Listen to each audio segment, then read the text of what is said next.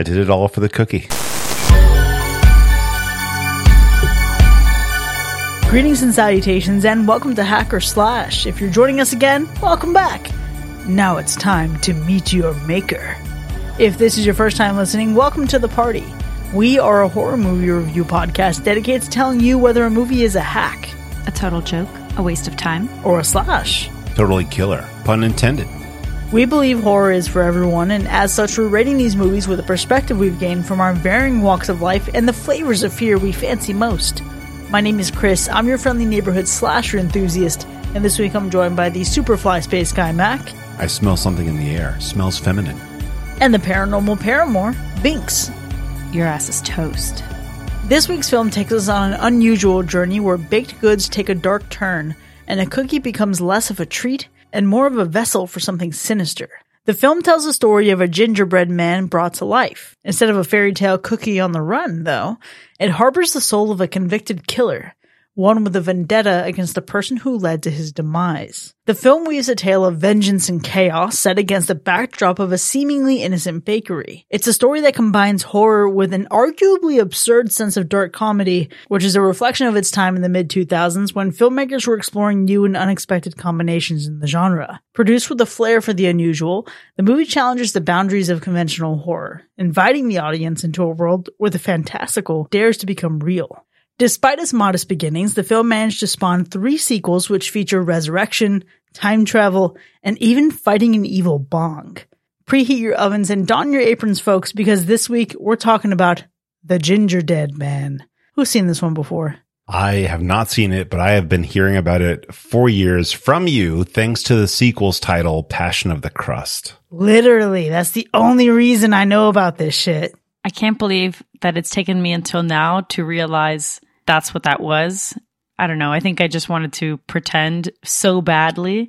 And I almost got to the point where it worked that you were making this whole thing up. so obviously, I have never seen this movie. Can you even imagine if I had? Like what the circumstances would have been? I, I'm still trying to wrap my head around it. Me, me watching this movie, that would be absurd. I want you to brace for shock. Because obviously I've never seen this, but Vero has. Not, no shock. Wow. So shocked. And it has only been 10 years since you last saw it. Only. Wow. No, I am. I'm not surprised. And listen, I had only heard of this movie from its magnificent pun of a title, specifically The Gingerdead Man and the sequel of uh, The Passion of the Crust. I only had any interest in even touching this franchise so we could one day get to a movie called Passion of the Crust because in my mind, I've had so many ideas of ways we could approach the episode introduction for a movie of that title. There's a lot of drama. There's a lot of flair that goes into it, but you cannot go into this kind of movie with this kind of title and expect a good movie. There, I said it. I will say that I did hope for at least something that is so bad it's good. I'm with you. I think I expected it to be just horribly cheesy and for the plot to be terrible and there to be horrible effects and the unnecessary zaniness of Gary Busey sprinkled throughout. I couldn't agree more though that yeah, you read this kind of title and you already know that you're in for a rude awakening and one hell of a time. And that time could be horrendous or hilarious depending on your sense of humor. I gotta say, I actually subjected one of my closest friends, Lucy, to see this movie with me. She honestly is such a trooper. Sometimes she comes over my house, we spend the day together, and she ends up watching some of the movies that we have to do for the podcast. And they end up being movies that she absolutely hates. So when she came over this time around and I was like, hear me out. I really need to see this movie. Do you think you can do it? And she's like, you know what? Let's go.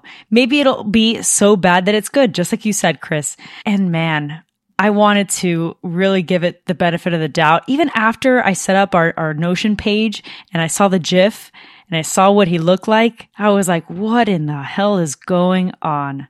Listen, even the aesthetic of the Gingerdead Man, it looks so bad. However, it did have that potential of, okay, but this might be like a zany fucking 80s comedy that's so wacky and so out there that it's entertaining. I should have remembered the year that was appended to the end of this movie because then I would have reset my expectations, I think. But it did call for a good time because I'll tell you, despite obviously seeing the name and expecting it to be trash, there are a couple things that I was like, all right, let's brace ourselves for real do I want to say F horror? Like D horror? This is like the bottom of the bottom type shit. I didn't know what kind of letter I guess I should put this horror to. I was expecting to at least be raunchy as hell, of course. I was expecting to see the Gingerdead Man as like a full blown human sized Gingerdead Man. I was hoping the card that we picked that's on our Notion page didn't fully give you an idea of his size. I don't know. That's what I was expecting as well. I was like, how is this gingerbread man going to get so massive? I don't know. There was a lot of things that I was trying to make sense of in my head and like do the math for before I even watched this movie to try and give it more benefit of the doubt. And boy, oh boy. Now I'm thinking about Ghostbusters and that marshmallow fluff gigantic puff thing. That's what I was thinking because a gingerbread man what the fuck? Now that has promise. I wish I could say the rest of the movie had promise. You immediately start watching this and realizing that this is worse than made for TV cheesy. The acting is almost distractingly bad. The entire time, it was honestly pulling my attention from the actual movie. The thing is that it's like a weird ride that you're on with this one because I feel like at first we dive right into the bullshit. We're diving right into the shady as hell acting and like just weird this is terrible, like low budget vibes. And then after a while, I was like, all right, but where's the gore and like the raunchiness and the like the grossness that I at least expected coming out of this? And then as we kept going, the rest of the ride felt like a soft core porn. Hear me out. Because the writing was so bad, the acting was terrible, and some of these characters, their relationships with one another or the things that they were saying about other characters were a little questionable considering the circumstances. Can't wait to unpack it in a bit, but it was giving a really weird energy. I'll say that. You just had me sitting here thinking, like, do I even know what softcore porn is? Because the math was, again, not mathing for me. But when you talk about a weird ass plot with some terrible dialogue and some fumbling through some really hollow acting skills, I think I can imagine. It's like these smut movies that have been coming out in the last decade or two, you know, like when we think of 50 Shades of Grey, there's this franchise called After. There's a couple of these out and about. Don't look at me like that, Mac. I'm a woman, okay? I do know these things. You're a strong, independent woman. You can read and watch whatever you want. Thanks for your permission. Thank you. I sure can. However, those things, different caliber, higher caliber than this movie in terms of softcore porn energy. Yeah, when you t- started describing the softcore porn energy, and as you continued to describe it in a way that okay, it clicked in my mind, I was thinking about when I accidentally tap into a fan fiction that ends up being smut and is also written very terribly, and the only thing that's written well is if they try to describe a sex scene, but then even then it's like still kind of weird. You're using very specific words like pulsating or like yep quiver. Like why the fuck are you saying these words? Like this doesn't feel right or natural. It's just okay. You've got it right there. I get it. You've painted the picture. Thank you so much. I can agree with that sentiment, but I think the biggest feeling I had watching this movie was what happened? like, who the fuck in the early 2000s? Cause again, we had some bullshit in the early 2000s. Who the fuck in the early 2000s says, Hey, let me pay Gary Busey 25 grand to play a fucking gingerbread man that's killing people and then doesn't go as hard as it should because the bigger insult to all of this, right? If you're baking some cookies and you're like, oh, I'm gonna put a little bit of salt just to like do a little something, but you put way too much salt. The biggest fucking salt in the wound that is this movie is the fact that it's boring. It's sad. I think one of the biggest things that disappointed me is that this is produced by Full Moon Pictures the entire time I'm hoping for Puppet Master. I'm really like crossing my fingers. I'm like, if you can bring that magic and make it a little silly and a little comedy, you know what? I'll, I'll be here for it. But what do you get instead? You get the titular character shockingly stiff. Just the gingerbread man, like has no flex, has no agility. I'm not just talking about as a prop. I'm talking more about this thing should be killing like 15, 20 people. We should be seeing heads coming off, lawnmowers. Give me some Chucky style kills. If you can do interesting kills with puppets, this thing should be entertaining. It's a cookie. But instead, it's just, you know, I don't know, a little underbaked. Yeah, I wish this gingerbread man looked as fierce as the gingerbread men in Krampus. Much better ginger action there. I think the biggest disappointment for me was within like it being so boring. I needed more cookie. I needed more gingerbread man. I needed more ginger dead man. There were too many moments of just people and dialogue and talking about relationships and guy shows up with a girl and then suddenly he's kissing another girl. I'm like, what the fuck are we doing here and why do I care? Give me the fucking cookie. I'm doing all of this for the fucking cookie. I did it all for the cookie. Listen, fucking call me Cookie Monster. I wanted more of the fucking cookie. but the biggest surprise I had, this movie is connected to Beyonce. What? What? hmm This movie has a connection to Beyonce. There's a guy in this movie who has an uncredited appearance as a white police officer in the music video for If I Were a Boy. Oh, it's a stretch, but it's true. It may be a stretch, but people continued to work after this movie, and I think that is a testament. A testament indeed. Look, I've got a few surprises here, but I think I just want to share one. I'll save the rest for, you know, the spoiler section. But one thing I'll say, you've got to watch this movie with captions because it surprised me how funny it was when you watched it with captions and you read the way that they describe the score. That's probably one of the highlights of this movie experience. I was almost in tears laughing from how funny it was when they describe certain noises or certain things as it's going along because it does not match at all.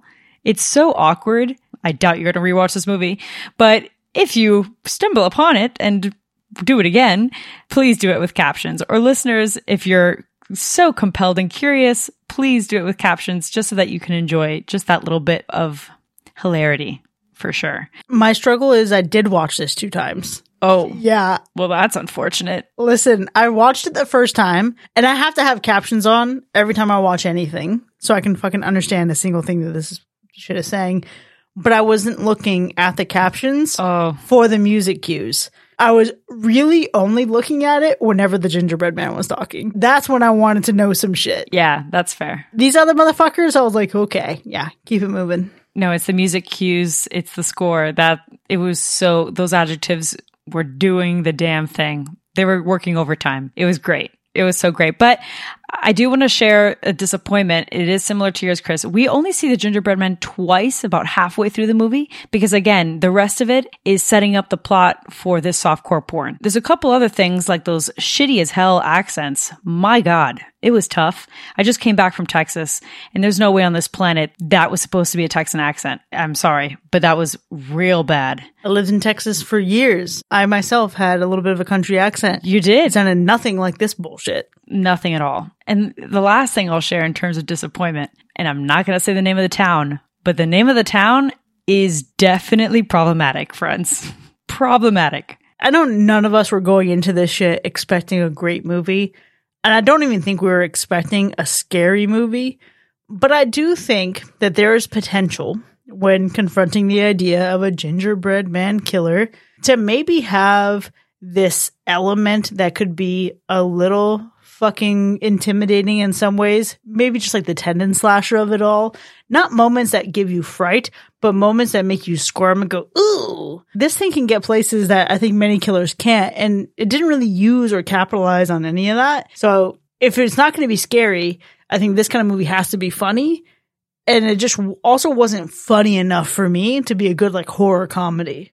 Yeah, it really failed to to nail either of them very well. I think when you watch it, it's clear what it is, but it does not go to 100. It goes to about 25 in, in both categories. And so it's not that funny, not that scary. Technically, it's a horror plot wise. So I guess they get credit for that. Yeah, you're not good looking and you don't have a good personality. The only thing that's frightening about this movie is how stupid some of these characters are, truthfully. Other than that, there's really nothing scary. Actually, damn, as I say that, I'm going to say a word that's a little scary to some people. So brace yourself. It starts with an M. Vero, if you're listening, I'm sorry. I, please forgive me. It's the moisture of the gingerbread man as well. That's a little off. Moisture is not bad. It's that when I remove the U R E, Yeah. I'm going to do my best to try to trigger warn every time I say it, if I do say it at all, because that was pretty scary as well. No, I want to say that number one would be how stupid some of these characters are for sure. Everything else, of course not. But I, man, I agree. You're bringing up a good point about whether it's just really funny or really scary. I thought this movie was really funny because it was fun to laugh at how terrible it was. I had such a good time laughing at how stupid this movie was. But that's it. Doesn't make it good though. I just had a good time laughing, and I certainly wasn't scared. Okay, do you think that your laughter is attributed to laughing at how stupid the movie is or how goofy it is? Or was it watching it with St. Lucie that made it so fun? It's a little bit of both. I think maybe more that I was able to bounce off of somebody else because when I see something like this by myself, I'm still laughing, but there's no one to talk to. What am I going to say? Like to Cullen, like, Cullen, look at how ridiculous this movie is. It's a softcore porn. What in the Sweeney Todd is this? I'm, he's not going to get it. He's not going to understand.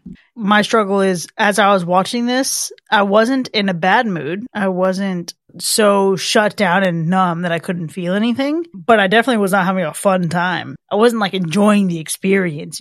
When I lived in Virginia, occasionally Alexis and I would get together to watch movies. And the one of the first ones we ever watched together that was just her and I was fucking Leprechaun from the 90s. And boy, what an experience that was watching that movie out loud with someone else, having already seen it and it just being wild. But this is a moment where I think, damn, this would have been good to watch with someone else. This would have been good to do a fucking watch along episode of because the riff potential on this movie is, is, very high. And I think part of what makes it so riffable is the fact that it is wholly lacking in originality beyond just take Chucky, take Jack Frost, make it a cookie. Yeah, it's pretty obvious as you're watching it. The plot is even like the intro scene and what happens to the titular character from human to cookie. It just screams, Hey, somebody else did this, but why not a cookie? I feel like they were in a room somewhere messing around, half drunk, and they're just like, dude, what if we did a Christmas cookie? But that's the thing.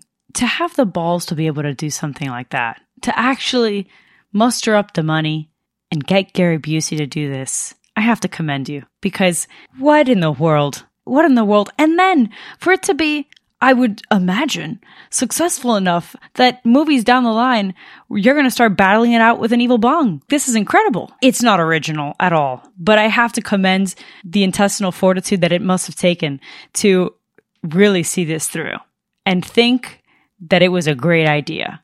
Yeah, I think in in retrospect, what's more infuriating is thinking about I have needed a roof on my house for a long time. I've really needed it. This movie, just to pay Gary Busey twenty five thousand dollars, that would be worth thirty eight thousand nine hundred ninety dollars and sixty seven cents today. I could have bought two roofs with that money, and yet they put that towards making this movie. That's why Gary Busey did it. Probably he needed some roofing done. But hold on but how much money has that movie made since?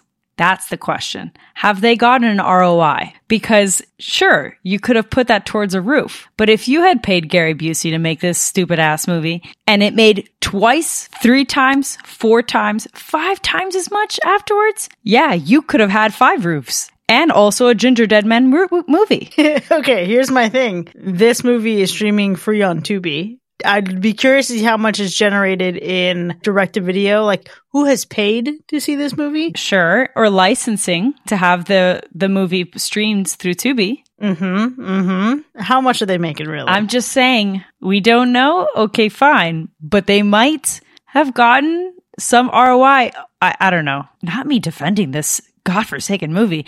I'm just saying that it's such a stupid idea that somehow came to life and it makes me question what I'm doing with my life. Because at the end of the day, yes, it is just literally child's play and all these other things.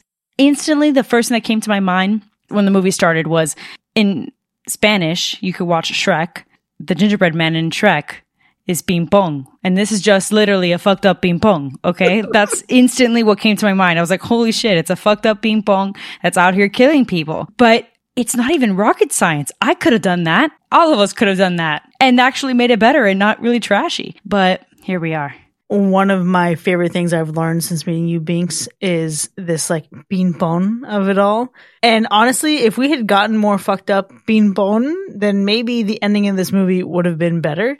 I think going through the whole experience, seeing things wrap up the way they do, and then the conclusion that we get, it's one of those that like, okay, I guess I see how there's more movies after this, but also why are there more movies after this? It did not leave me with the feeling of like, I want to see more. Very true. I think when it wraps up initially, you think, okay, we're done. This happened. Oof. And then it keeps going in a way that you didn't initially expect. And, but it makes sense the second you see it. Okay. And then we make it through that and then we make it to the end and then you're thinking, okay, we're done. Okay. Maybe not. They keep doing this thing like, but wait, there's more. And at the very end of the movie, it's not even necessarily the issue of like sequel baiting. It's more of the issue of like, why? Why let this story continue, continue in any way after this? You should have really capped this off. It's like when you've already done something so bold and so insane and you somehow got away with it, and then you have the audacity to keep going and try. How dare you? That's what this ending is giving. Like you really said, fuck it, we ball. And you just kept balling. You kept making all these movies. It's incredible. I will say, this ending for this particular movie, though, has some of the most absurd staging and directing I have ever seen. It's so, so bad. Now we're just watching, I don't even know what, a, a rehearsal of what could have been the ending because of how poorly acted and staged and directed and edited it was. At this point, it was falling apart at the seams, but that really did have me laughing though. I don't know what it is. It was really, really funny. To me, it was because I was in a fever dream at that point. I want to go back to what you said about the fucking level of audacity they had. We all see that in practice, serial killers start small, maybe with some animals, maybe some pets, and then they escalate, right? I feel like we were the pets and this movie was a aspiring serial killer and we were the fucking first victims. That's how I feel about what this movie did to us with that ending. It just kept going. It just would not be stopped. It could not be stopped. It was not relenting. And honestly, I think I only see one way that this movie is going to go in terms of its ratings. But before we make our way there, Mac, how would you describe the gore score? Surprisingly, I think it's a low. There's some moments that are good little moments of, of gore, but they're like Halloween store gore. And so it does, it just uh, pretty much doesn't count. It's a low. And what about the animal report? If you can believe it, the Gingerdead Man did not harm any animals. Well, let's go ahead and get into our ratings then. The Gingerdead Man from 2005. Was it a hack or a slash? Calling this a total joke would give too much credit to the attempted comedy in this horror comedy. Instead of a well-baked golden brown ginger dead man came out of the oven goofy and cheesy. The acting's bad. The dialogue is bad. The story is bad. The gore is bad. And worst of all, everything from raw dough to baked good killer puppet makes me believe the filmmakers had never seen gingerbread in real life. I'm happy the runtime is so short because this is 100% a waste of time and thus it is a hack. This is an interesting one for me because I feel from the vibes so far, I've been not necessarily defending this movie, but having maybe a little bit more fun than the two of you. I don't know what it is because I certainly have not had this much fun hating a movie in a very long time. And it's known by now that Camp and I are not necessarily the best of friends. And this is exactly why. But I would be lying if I said I didn't laugh like hell and have the time of my life watching this. It was so funny to make fun of that I was fueled with joy and power. It was so great. But all that being said, I know you guys are holding your breath. It is a hack for me, but it's not as severely as a hack as I thought it would be. And that's what's disturbing. But what's more disturbing is definitely the antagonist and how shitty he is. The Porno vibes are very weird.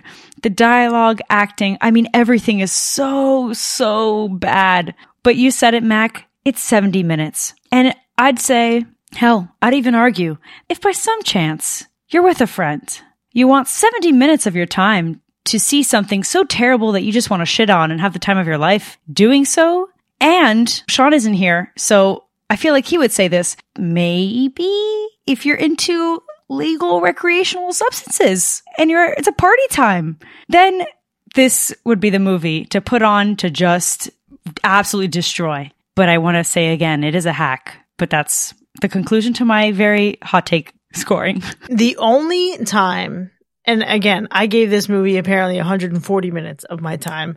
the only occasion that I could recommend, or I could even begin to recommend watching this fucking movie would be if you are in line at Halloween Horror Nights and you have a 70 minute wait with some fucking headphones and you and your friend want to fucking cackle together. But no, because it's a waste of your fucking battery life. No, that's the stuff I'm talking about. You put this on and you just spend the, you won't even realize that you've been in line for 70 minutes because you're too busy making fun of how stupid this movie is you're going to see that the next thing you know, you're in line to go to the gingerbread dead man haunted house. Okay. There you go. I said it. Nah, man. Okay, not to be someone who believes in the Disney couples who play heads up in line, but heads up in line would be a better activity than this bullshit. A thousand percent. Because here's the thing for me. I was really intrigued by the idea of this movie. I have been passionate about my love for the title Passion of the Crust for years. I wasn't sold on the look of the Gingerdead Man alone that I've seen in GIFs, but the brilliance of that title told me this could be right up my alley. And I thought long and hard about how I want to describe this movie and the experience of this movie, but I'm gonna keep it simple. This movie is like that one fucking time in 2014 where I tried making a gingerbread house without knowing what the hell I was doing. And it looked okay from a distance. It was like, oh, that thing's standing up. But the second you got close, you realized what a crumbly, structurally unsound mess it is. And that is the experience of this movie. This movie is bullshit, but less in a way that's bonkers and more in a way that's boring and just disappointing. And ultimately, Mac, to go on, on your vibe here with the baking of it all, it feels like a batch of cookies that you left in the oven too long, overdone, and it leaves a burned taste in your mouth that you just can't get the bad taste out. And therefore, it's a hack. But I will say, to your credit, Binks, I do have a gut feeling that this franchise gets more watchable the longer it goes on. Not this movie, probably. Again, I watched it twice. Wouldn't, I fucking wish I hadn't. However, I feel like by the time we get further into the franchise and maybe we get more Gingerdead Man, less fucking softcore important people, maybe it's more watchable. That's a lot of faith because a lot of the cast returns. Fuck. but passionate hacks aside, the Gingerdead Man from 2005 has earned a universal hack. Clearly, we don't recommend you watch this movie, but if you want to fuck around and find out, check the links in our show notes to see where you can find it right now.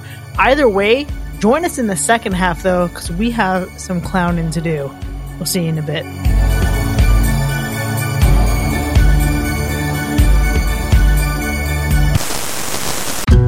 In a world where your gingerbread man might have more history than you bargained for, Ginger Safe Bakeries offers a deliciously safe haven. We're the only bakery around that can confidently declare our gingerbread is 100% free of any serial killer essence. That's right, no unintended mystical rituals in our kitchen. Ever bite into a gingerbread man and get the feeling it might bite back? Not with our treats. At Ginger Safe Bakeries, we ensure our dough is mixed with care, baked with precision, and most importantly, kept strictly separate from any, let's say, less than savory ingredients. We promise the only thing criminal about our cookies is how outrageously good they taste. Our dedicated team of bakers are experts in the art of creating worry free, scare free, and dare we say, spirit free gingerbread. So whether you're snacking while listening to our latest horror movie breakdown or just need a comforting nibble, you can trust in the safety and scrumptiousness of our cookies. Ginger Safe Bakeries, where the only thing resurrected is your love for gingerbread.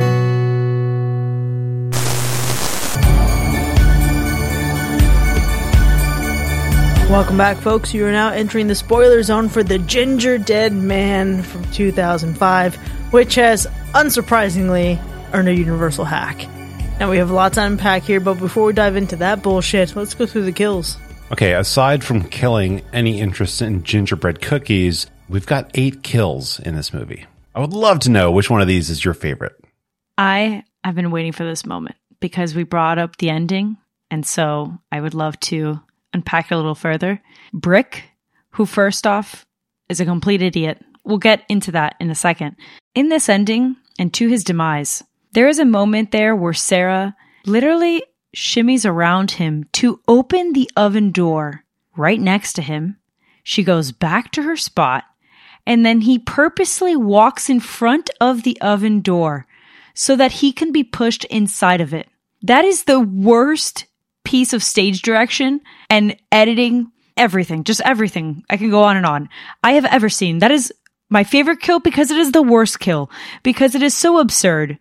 Not only do you have the gall to write got milk as the punchline and then you guzzle a gallon of milk. I have never been more disturbed in my life. It's the guzzle for me.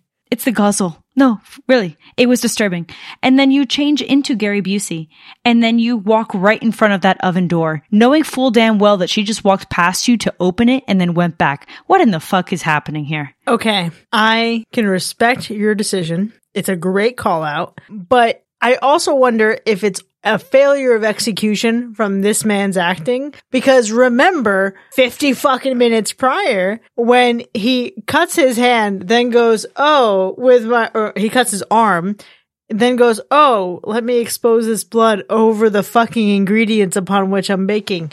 I understand that it's supposed to come off like a very quick thing like oh my gosh I need some help. But it just looks like oh, cut it. Now I gotta slide to the left. Okay that was the stupidity that I wanted to dive into further. So let's do it just for a moment here while we are. Brick, my man. I almost said it in Spanish. Yeah, you should still say it in Spanish. Okay, es tremendo con mierda. He's just so fucking stupid because he honestly was bleeding out in, on top of this dough. You're mixing the dough. It's clearly turning a little bit pink, brother. And I've got to tell you, that's a sure sign that something ain't right here. But then you went ahead and then you baked it anyways. And I want everyone to think about what if that's fucking crazy that this man baked the dough anyways with a bleeding arm. And what if you were eating that dough later on? In many foodstuffs in the US, there's an acceptable percentage of human DNA, specifically hot dogs come to mind. Don't ruin this. You know, so maybe it would actually be okay. We don't need the blood of a killer. This is the dough of a killer, Mac. I just had a hot dog 24 hours ago percentage wise, you're probably okay. I mentioned this earlier. I have trouble just with the dough of it all because gingerbread, when it's a dough, is still dark brown. Like not chocolate brown, but it's like medium to dark brown. It looks like cookie dough. It makes no sense that this is, first of all, white dough. It's obviously like a sugar cookie dough or something. And so we can see the strawberry swirl they threw in there. It's just not good. And Brick, no matter what the dough looks like, is absolutely, as you said, absolutely an idiot. I, I think there's, I think there's a lot more interesting kills we get though. Although that is a commendable one to choose. Yeah. I actually want to go for my favorite, which is look at me. I'm Lorna Dean stepping into a fucking booby trap and getting a knife to the goddamn head. What the fuck are y'all doing? However, shout out to your girl for telling them not to open the fucking oven to begin with. She wasn't wrong. She wasn't wrong. And that kill is the kind of kill I would expect from a gingerbread man, right? Because he's small. He's not as, as nimble as other killers. He's going to need to use technology in some sort of way. And so we should have gotten legitimately at least 10 kills using some sort of trap. Why oh, did we not? Now, here's the crossover I need. Reverse Home Alone this shit. Give me Macaulay Culkin as Kevin and give me the Gingerdead Man facing off against each other, taking turns trapping each other. Or, and then add the fucking collector in, add Jigsaw. Give me like a clash of the trap making titans. That's the shit I want to see. I'm just trying to wrap my head around the fact that a gingerbread man would be smarter than a human being. oh, and ultimately he was actually. Now that I think about it, he actually was. In this movie, he was. They were probably trying to make a blonde joke, which is a layer I don't like at all. I will say, Lorna, though, she also had just finished saying not to go out there. And then 0.5 seconds later was like, I'm heading out of there. Ma'am, what happened? Yeah, well, you didn't even listen to your own advice. Hey, she probably remembered, wait, we're not actually trapped here. I could just walk outside and be fine. Also, she definitely, moving on to another kill, actually, she definitely didn't give a single fuck about her dad getting hit by a car. She gave a little bit of a fuck. I think she saw him and then she came in and then stopped giving a fuck. No, no, we're not going to accept that. She gave zero fucks because she was like, oh, this is sad. Hey, damn, let me get that ring though. But here's the thing. I think she was this movie's version of giving a fuck. That's the sad part. And that tells you everything. exactly. and that tells you everything. All the characters reacted that way, though. Honestly, every time they saw a body, or at least what they thought was a dead body, they were just kind of like, oh no, I guess they're dead. Uh, that's a bummer. Like literally a relative is shown on screen dying or dead, and they're just kind of like, well, leave them. We got to go over here now. I do want to throw in a ninth kill. It's a bonus kill because it's a kill that happens, but it's undone. And that is the Gingerdead Man himself in cookie form. This was probably my favorite of the entire movie because he gets taken out by getting eaten and they went into way more detail, way more detail than we needed. Like there's flesh inside of that cookie and there's blood all over Brick's face. And then Brick gulps as he swallows it down. And it was like, bro, you just had to spit it out. You chopped his head off with your teeth. Just spit it over on the other side. You have to eat it. And he just, he acted like it was his mom's prized sugar cookies and he just gulped it. But that's what I'm saying. That's when he says, got milk. And I'm like, how dare you? And then he guzzled that bitch. He guzzled the fucking milk down. I have never been more disturbed in my life than watching someone not only eat a fleshy gingerbread cookie, but also taking down a gallon of whole milk, I'm sure. And that is criminal. He has his name, his wrestling name, but that he needs to change it to the gingerbread gobbler because that dude just didn't, he didn't even look at it. He was just chewing. The Gingerdead Man gets taken out in a very, I think, just really graphic way. And it, compared to all the rest of the kills, it probably brought 90% of the gore in this movie. I just wish that it had been spread out a little bit evenly because I wanted the gore, but I don't think I wanted that. That was nasty. But more importantly, how ridiculous is it that a small cookie took out so many people and all it took was for you to have the balls to grab them and eat them. and I agree, at the very least, spit them out. But what? Yeah. It's honestly giving the same paradox as Chucky. How's his little doll taking everybody out when all you gotta do is punt them? But the thing is that a doll, okay, yeah, because that's ridiculous and it's plastic and what the hell's happening here? This is a cookie. Okay, this is a freaking cookie. What are we talking about here? This is where I was like, wait a second. When I saw that cookie and I was like, Uh, at what point is he going to get bigger? Is he going to get bigger? No, he never got bigger. He's holding a whole ass knife that I promise you is heavier than him. now that I think about it, the animal report could have been fucking terrible if a dog ate this cookie because then the dog would just get possessed. Yeah, and then we'd have a Cujo type of situation here. Oh, fuck. And that's so sad. Gingerdead Man ate. All dogs go to hell. Terrible thinking about the gore, thinking about how this Gingerdead Man looks, I actually want to take a moment to acknowledge what I thought were the best visuals in this movie. What was the best thing to look at? And it really comes down to two things that I think carry the weight of this entire movie. One, the Gingerdead Man's red bow tie. Just that one piece alone. Excellent stuff. Terrific. It's tight. It's red it's giving season. It's really pulling the whole look together. And I think that was honestly the best aspect of his character design. A lot of this movie is pure trash. However, there is a brief glimpse that we get of the pitter patter of the Gingerdead Man's feet as he runs through the smoke when he initially escapes. Those 15 frames, immaculate. Fucking loved it.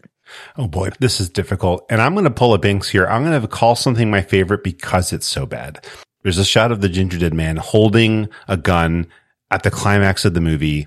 When he fires the gun, there's clearly a human finger in frame that you can see pulling the trigger. It's clear. You might have to pause it, but if I've mentioned it and you look for it now, you'll easily see it. It's so over the top with how bad it is. I wish they did more of that on purpose. Make it extra campy. Make it clear that this is goofy, but do it deliberately. And I would be more sold to see that finger reaching and pull the trigger while this puppet is touching the gun was wow, chef's kiss. Man, I don't even know what to pick. So I'm going to go a little superficial and typical for myself. Perhaps the best visual for me although his character is absolutely terrible. I just fucking knew you were gonna say some guy is vaguely fucking attractive. Of course. Are you talking about Amos? No, of course not. Although you reminded me I have a fun fact about him. Okay. So now we're here. Amos, no, is not attractive to me. However, he is a supermodel. So this is his film debut or something to that effect, but he's actually, he was like a very popular model. He, I think he was like on VH1 or something like that. So he's a supermodel. So let's start there. That's not even who I was going to talk about though. I was going to talk about Jonathan Chase, who is Brick, because he has aged fantastically. And I knew that I recognized him from somewhere. And I grew up watching what was at the time UPN. And there was this show called One on One, and he was one of the love interests there towards the very end. And I discovered that he's actually from Florida. He's from Broward County, not too far from here. So I'm just saying. Thanks for reaching deeper to find something worthwhile in this movie. Thanks. But while we're here though, I gotta I gotta shout out a funny moment though that was so terrible. Because you're right, Max, sometimes my favorite visuals can be something that's so bad, it's good. The sign of the bakery It's fucking ridiculous. It's terrible. The B, like the capital B, it's it was so big that the whole sign itself was giving like, oh fuck, I made the B too big, so now I have to squeeze the rest of the letters in to fit. That's what that banner was giving oh, it's like no spatial recognition or planning. at all whatsoever. It's me making a sign. They, oh, I wasn't gonna say that. Give yourself some credit. No, I am terrible at those things. This is why I chose graphic design instead of handcrafts. Okay, well, the art department there was like, I don't know, someone's neighbor, and they were like, fuck it, just write this in paint, and that's what happened. It honestly feels like, okay, this little family owned bakery is sitting there wondering why they're, they're not successful anymore. It's like, look at your sign. That's why. You didn't need competition. You're your own worst enemy. I just think about this bakery existing. Let's pretend for a second that it exists in this universe.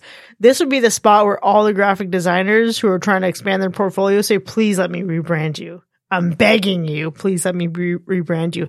Or a little mom and pop shop that like might be doing really well locally, but has a terrible fucking website. No fucking marketing. No sense of brand identity or awareness of who they are. Yeah. But then again, probably for the best because they have someone making the cookies and putting their blood in all the dough. yeah. Terrible. Oh my gosh. Honestly, this movie is riddled with bullshit. But I also want to just call out real quick another absurd visual here, which is the power going out as the Gingerdead Man is being baked. He's going from gingerbread to ginger dead. And we have those weird fucking stock effects on top of everything. We get the fucking fireworks and the sparkles. It honestly was so absurd. Honestly, had they gone harder the rest of the movie, it could have been charming. But this was one dose of like, ha, let me throw all my seasoning here. And then it's like, okay, well, you didn't fucking stir the pot. You didn't even it out. Oh man, I actually commented on those effects while watching it, and they are so cheese, and it's so bad. I, I'll agree with you though. If they had just leaned into it, lean into the low budget look, people like that when you're deliberate about it. That's a good point. Okay, but let me tell you about my favorite scene because there's not many. I can say that much, but I do like the climax scene. Right, where Brick turns into a zombie or whatever the heck he is, and everyone's all together in, in one room. I just like the lead up to, to like eating the cookie, that was interesting. They did a little teamwork there. It was nice because as soon as the cookie got thrown to him, I don't know if that's exactly how it happened, but Gingerdead Man comments because he realized he's done. As soon as they caught him, however it is that they caught him, one human hand on him is enough and he's no longer a threat. And I just loved that because the entire movie, nobody tried. And now they finally have and it's game over. But you bring up such a good point because my favorite scene is the mom who is drunk off her ass and clearly seeing a gingerbread man and so confused.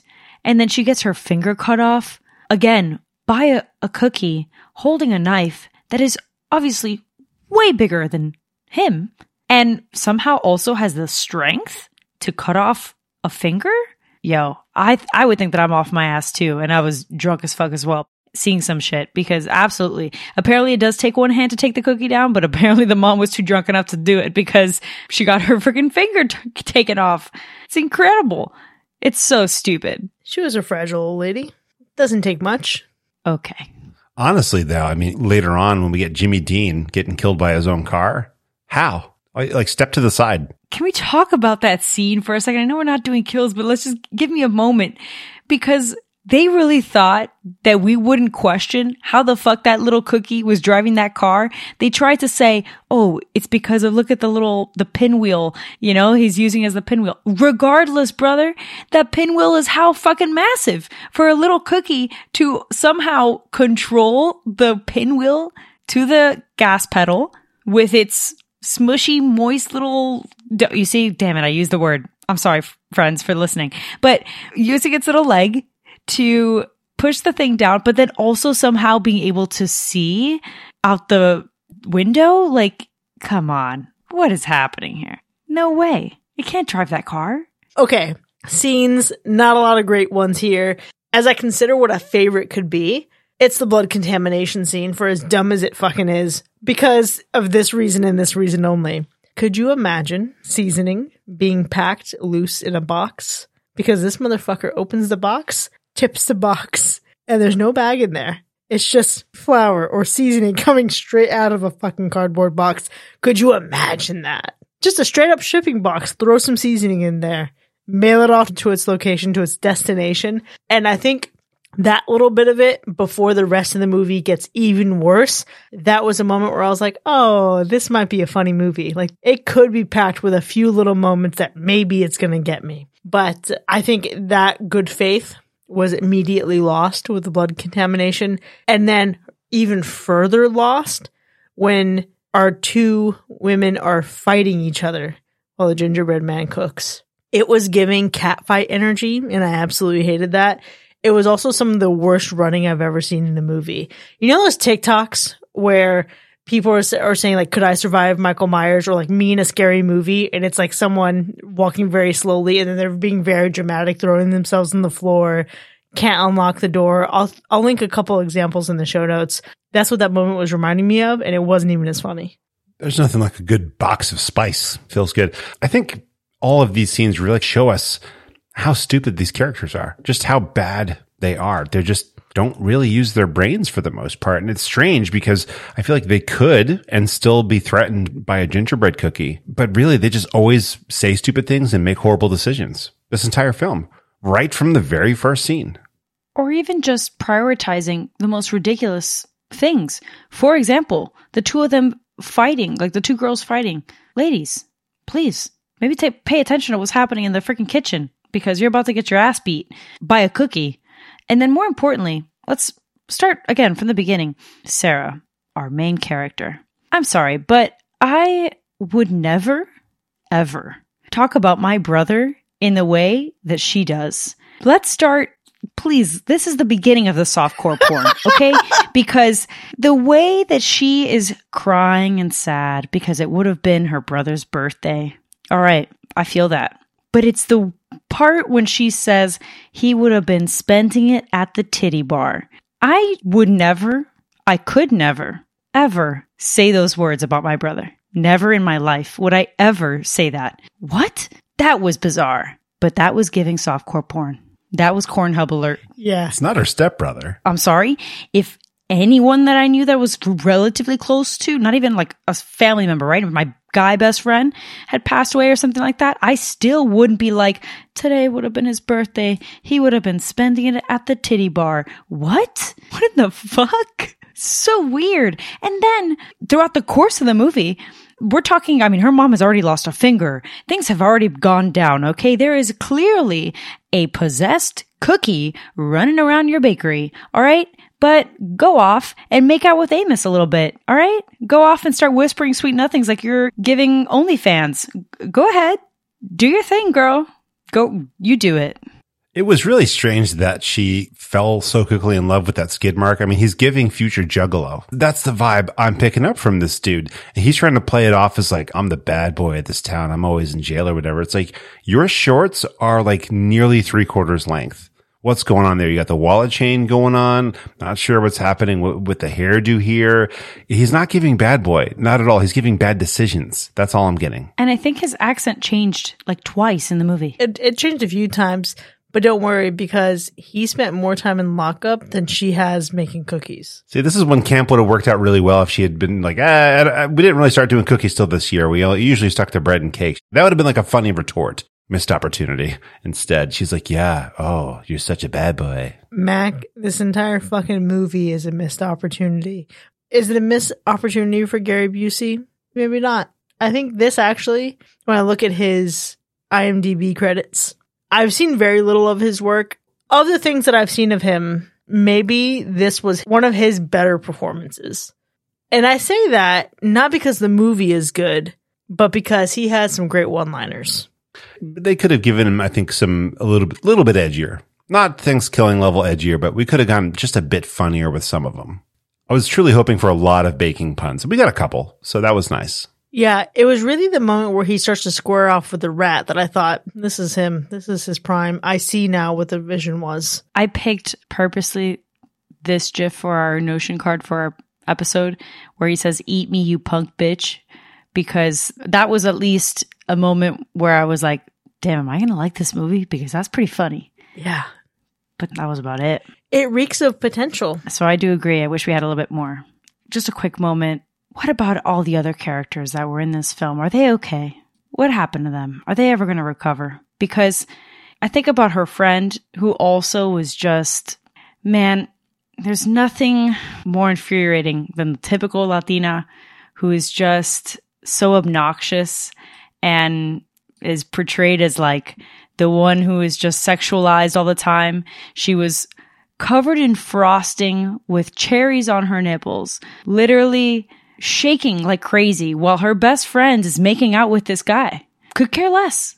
But all of a sudden, next thing you know, she awakens out of nowhere and she's just fine. And quite frankly, I mean, really, she's the one that helped him push him in the oven, anyways. So maybe you guys need to revisit your friendship, truly. There's something not okay there. Yeah, it's giving we're coworkers who act like we're friends, but at the end of the day, your true color show and you don't give a fuck about each other. And the mom is just a wreck.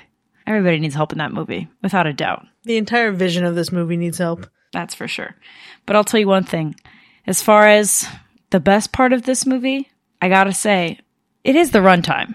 Because honestly, any longer than 70 minutes exactly on the dot, and I think it would have went from I'm having fun making fun of this to insufferable. It hit insufferable territory pretty early for me. So I, I wish I could align with you there. I am glad it isn't longer. That feels good.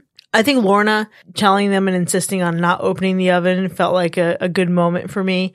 I think overall though, Gary Busey is actually the best part of this movie because his one-liners and the delivery of those one-liners, like "It sure ain't the Pillsbury fucking doughboy," amazing. This I want more of. Fuck the rest of these people. I don't care about their love triangle. I don't give a shit about the economic crisis of this town.